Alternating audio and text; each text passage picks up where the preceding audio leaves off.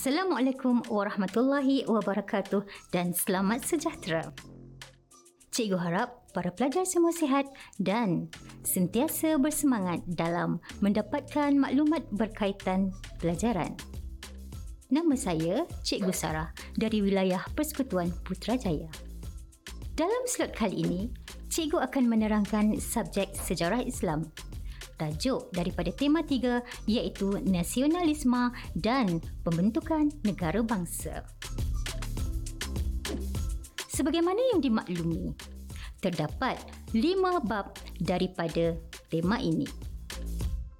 Cikgu akan menerangkan subtopik pertama iaitu faktor-faktor peluasan kuasa barat ke atas kerajaan Turki Uthmaniyah.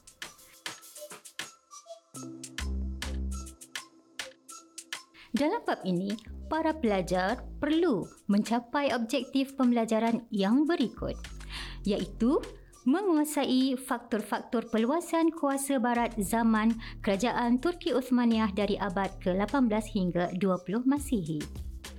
Dalam topik ini, cikgu akan menerangkan faktor-faktor peluasan kuasa barat ke atas kerajaan Turki Uthmaniyah. Baiklah para pelajar yang cikgu hormati, Sebelum kita menelusuri topik ini dengan lebih mendalam, mari kita lihat dulu secara ringkas latar belakang kemerosotan kerajaan Turki Uthmaniyah dan peluasan kuasa barat. Kerajaan Turki Uthmaniyah adalah empayar kerajaan Islam yang berpusat di Turki.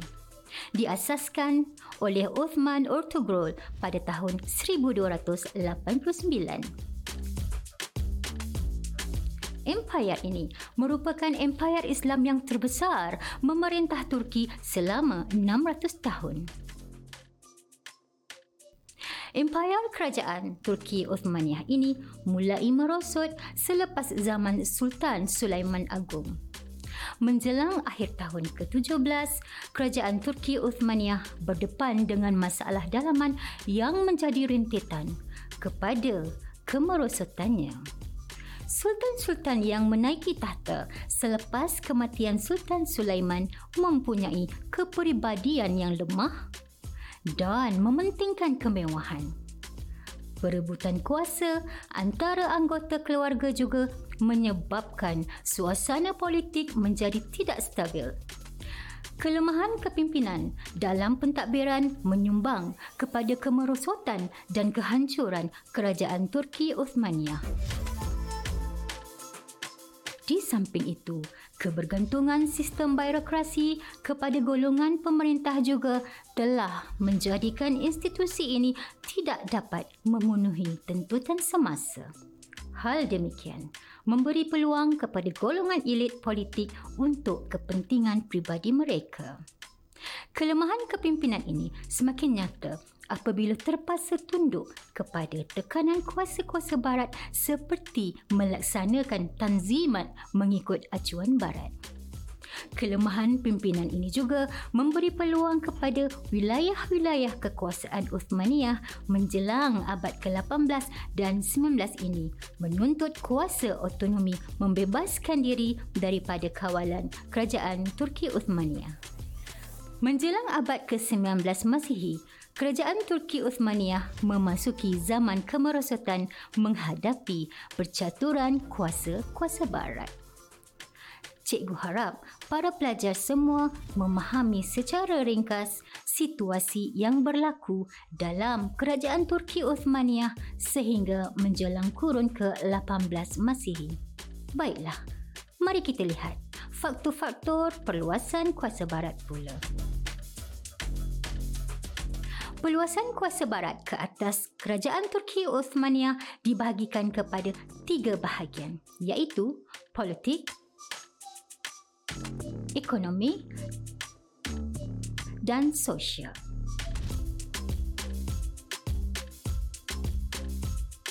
Dari aspek politik, kita bahagikan kepada beberapa sub-sub topik iaitu dasar imperialisme persaingan kuasa-kuasa barat dasar campur tangan ekoran pergolakan politik kerajaan Turki Uthmaniyah, permasalahan timur, polisi luar dan dasar pembaruan tanzimat.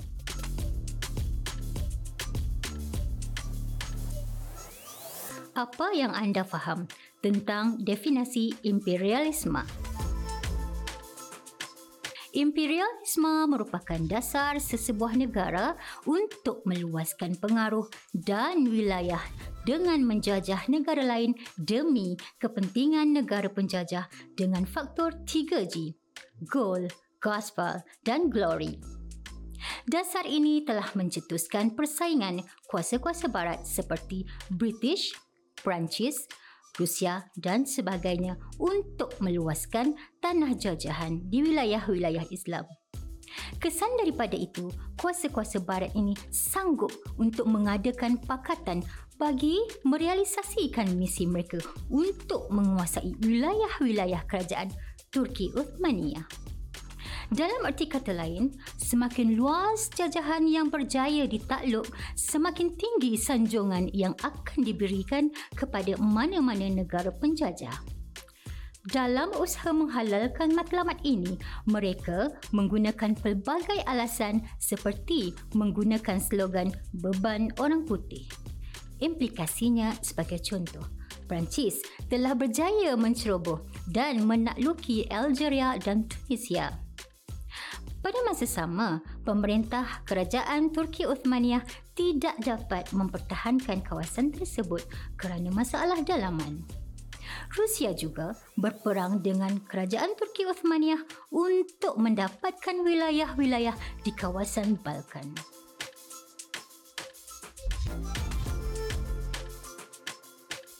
Bagaimana pula dengan persaingan antara kuasa-kuasa barat?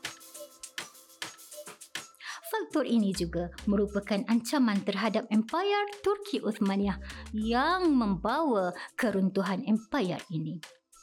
Tindakan kuasa-kuasa barat yang berlumba-lumba melebarkan pengaruh masing-masing telah memusnahkan kedaulatan Turki Uthmaniyah.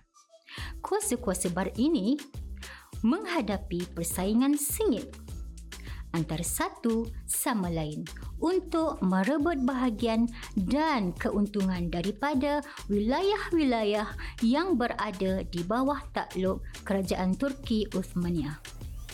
Bagi mereka, semakin luas wilayah yang dikuasai, semakin tinggi sanjungan yang diperolehi kuasa-kuasa barat itu. Keluasan tanah jajahan juga melambangkan kekuatan dan kekayaan kuasa barat tersebut.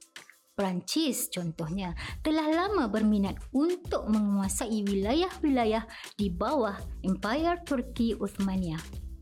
Pada tahun 1830, Perancis bertindak menawan Algeria Kemudian, Tunisia dikuasai Perancis pada tahun 1881 dengan alasan untuk melindungi Algeria puak kabilah Tunisia yang menetap di sempadan.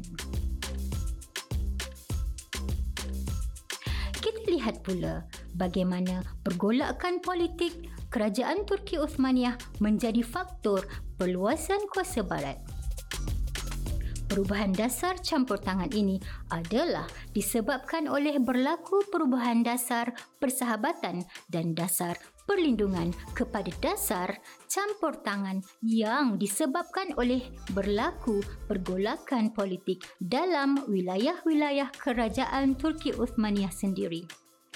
Sebelum ini, Barat mengamalkan dasar berkecuali dan dasar perlindungan demi kepentingan perniagaan mereka dalam kerajaan Turki Uthmaniyah.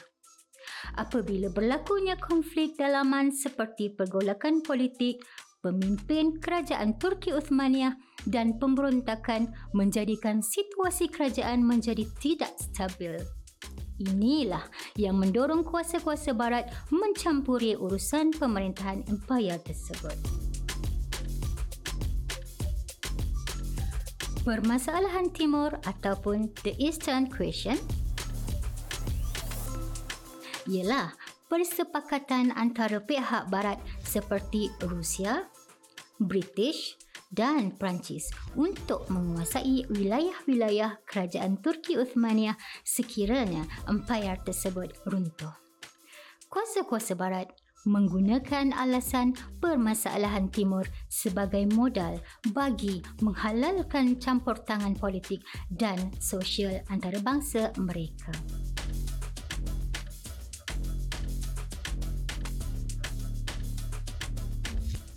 Dasar pecah dan perintah merupakan polisi luar terpenting yang diamalkan oleh Barat bagi menguasai wilayah-wilayah kerajaan Turki Uthmaniyah. Rentetan daripada itu telah menyebabkan bangsa-bangsa yang beragama Islam dalam wilayah kerajaan Turki Uthmaniyah mula membina jenama kebangsaan mereka sendiri. Contohnya seperti Mesir, bangsa Arab, bangsa Turki, Kurdish dan sebagainya. Hal sedemikian akan melemahkan kekuasaan kerajaan Turki Uthmaniyah kerana bangsa-bangsa baru ini mula memperjuangkan fahaman nasionalisme bangsa mereka. Konflik antara dua kerajaan ini turut menyumbang kepada peluasan kuasa barat ke atas Turki Uthmaniyah. Konflik sempadan antara Rusia, Austria-Hungary dengan wilayah-wilayah kerajaan Turki Uthmaniyah memberikan keuntungan barat ke atas empayar Islam tersebut. Peperangan Crimea pada tahun 1877 berakhir dengan perjanjian San Stefano pada tahun 1878 di mana membawa kepada pembebasan wilayah Serbia dan Montenegro sementara Rusia berjaya menguasai Caucasus. Kita beralih pula kepada faktor yang seterusnya iaitu tanzimat. Tanzimat merupakan faktor politik terakhir dalam topik faktor-faktor peluasan kuasa barat ke atas empayar Islam terbesar ini. Baiklah, apa itu tanzimat? Ya, Tanzimat berasal daripada bahasa Arab dengan kata dasarnya tanzim. Ia membawa pengertian satu gerakan pembaharuan kerajaan Uthmaniyah daripada aspek pentadbiran dan perundangan tetapi pembaharuan yang bagaimana? Sebenarnya tanzimat ini merupakan gerakan reformasi ala barat Dasar pembaharuan ini bertujuan untuk menyelamatkan kerajaan Turki Uthmaniyah daripada kelemahan sistem pemerintahan dan pentadbiran.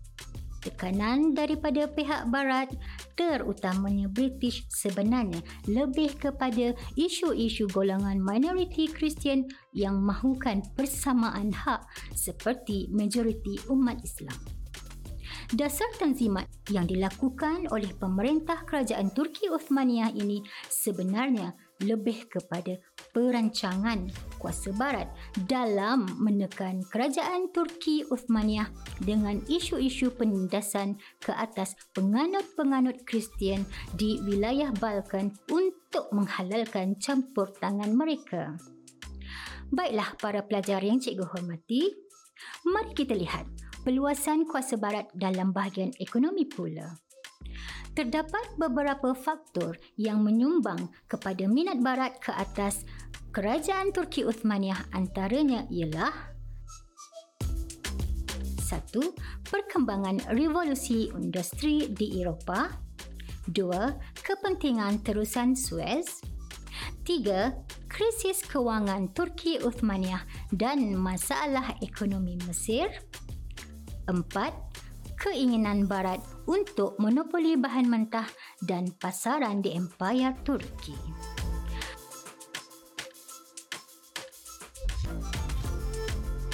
Perkembangan dalam revolusi perindustrian juga mendorong peluasan kuasa barat di mana menjelang abad ke-18 telah berlaku pelbagai ciptaan baru seperti penciptaan enjin berkuasa wap perlombongan arang batu serta kemudahan dalam sistem perhubungan.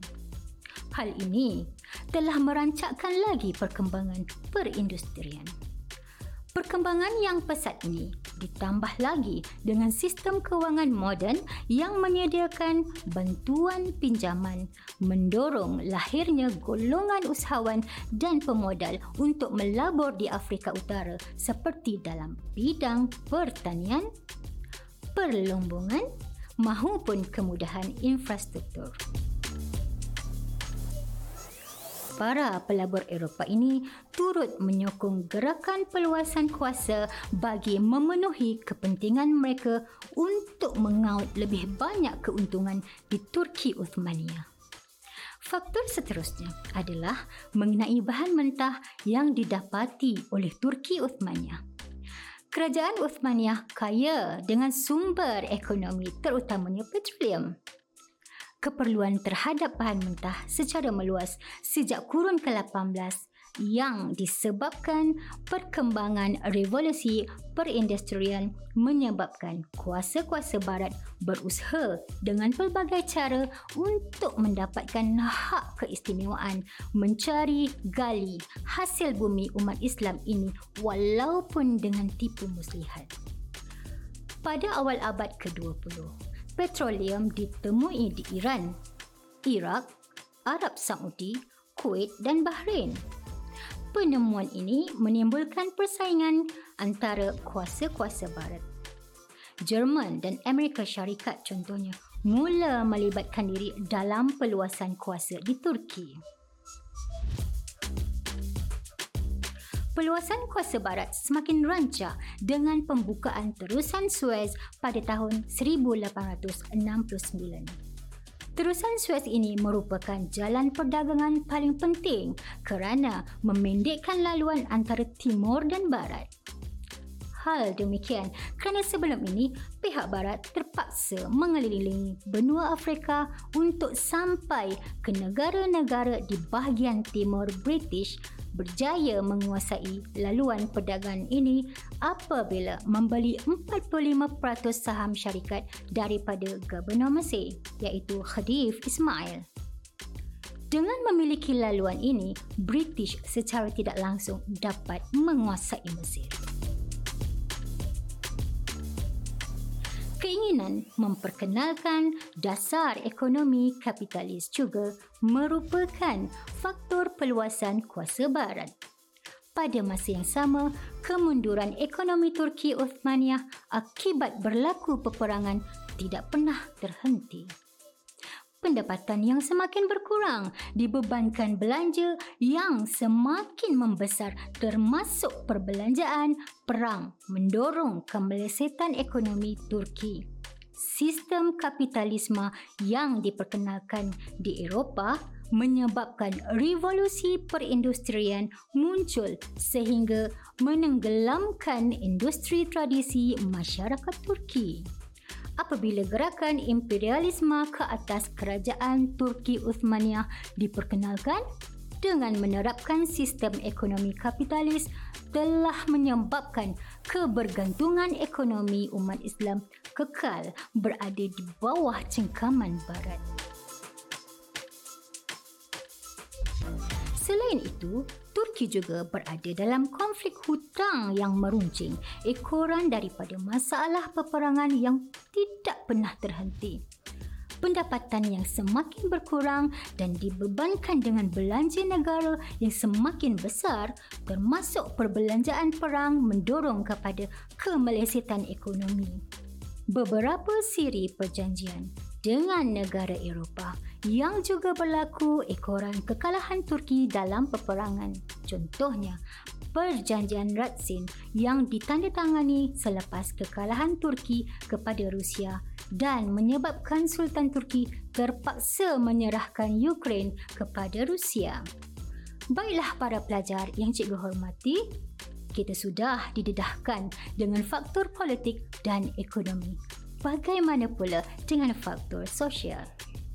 Di sini saya akan memberikan penerangan terhadap beberapa isu seperti sentimen agama yang berkaitan rapat dengan kesinambungan dendam perang salib. gerakan kristianisasi dan peranan gerakan sekularisme ke atas masyarakat Islam Empire Turki Uthmania. Tokoh-tokoh agama Kristian melihat program-program penjajahan dan peluasan kuasa barat ke atas wilayah-wilayah Islam sebagai satu tugas suci dan merestui tindakan tersebut. Ia juga mendorong kuasa barat mengkristiankan masyarakat tempatan di negara-negara Asia bagi menyaingi pengaruh agama Islam yang kukuh bertapak di Asia. Rentetan dari itu, pihak gereja telah memainkan peranan aktif dengan mengirimkan misi-misi untuk menyokong penaklukan yang dilancarkan oleh pihak tentera tanpa mengira soal kekejaman, penindasan, kezaliman yang berlaku pelibatan pihak gereja selaku sekutu kepada pihak imperialis yang menindas itu menyebabkan Islam menjadi musuh ketat kepada agama Kristian. Justru tidak hairanlah Sultan Abdul Hamid II menyifatkan perbuatan tersebut sebagai salah satu kesinambungan daripada perang salib yang tidak pernah berhenti. Gerakan sekularisasi ini merupakan salah satu bentuk penjajahan alaf baru bagi pihak barat dalam menguasai kerajaan Turki Uthmania. Dalam merealisasikan agenda tersebut, pihak barat memuji sesiapa sahaja yang menerima konsep hidup moden dengan julukan seperti orang yang maju, berpengetahuan, progresif dan sebagainya.